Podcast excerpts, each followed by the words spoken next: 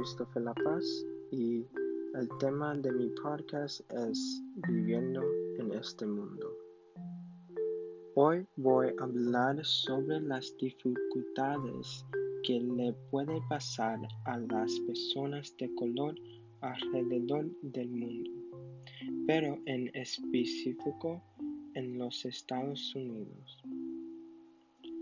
La sociedad ha recorrido un largo camino tratando con todo lo que es relacionado al racismo y las injusticias sociales, pero todavía tiene un largo camino que recorrer antes de que todos podamos ser verdaderamente iguales dentro de la sociedad en que vivimos.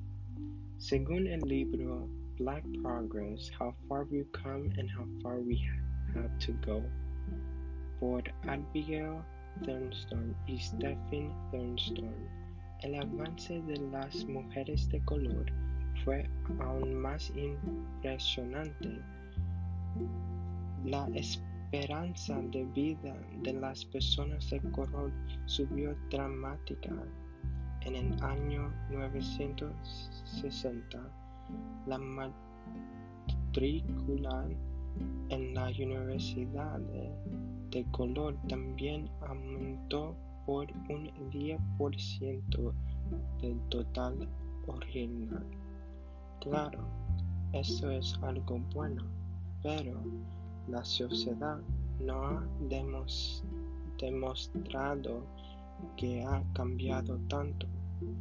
Por ejemplo, han habido muchas muertes injustas que le han pasado a personas de color por nuestro sistema judicial.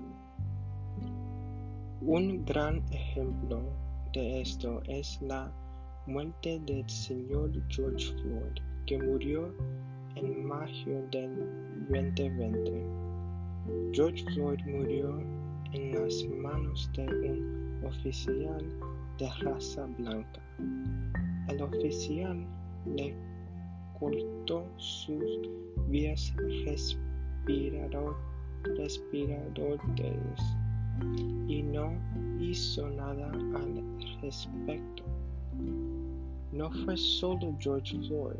Según US Today, las muertes de personas de color por el sistema judicial en el año 2019 incluyen a Michael Dean, de 28 años, quien fue asesinado por la policía en Texas el 12 de diciembre, Christopher Winfrey, de 31 años, que murió en Louisiana el 14 de octubre, Melvin Watkins, de 54 años, que murió en Louisiana el 14 de septiembre, y Shanara Tomby, de 33 años.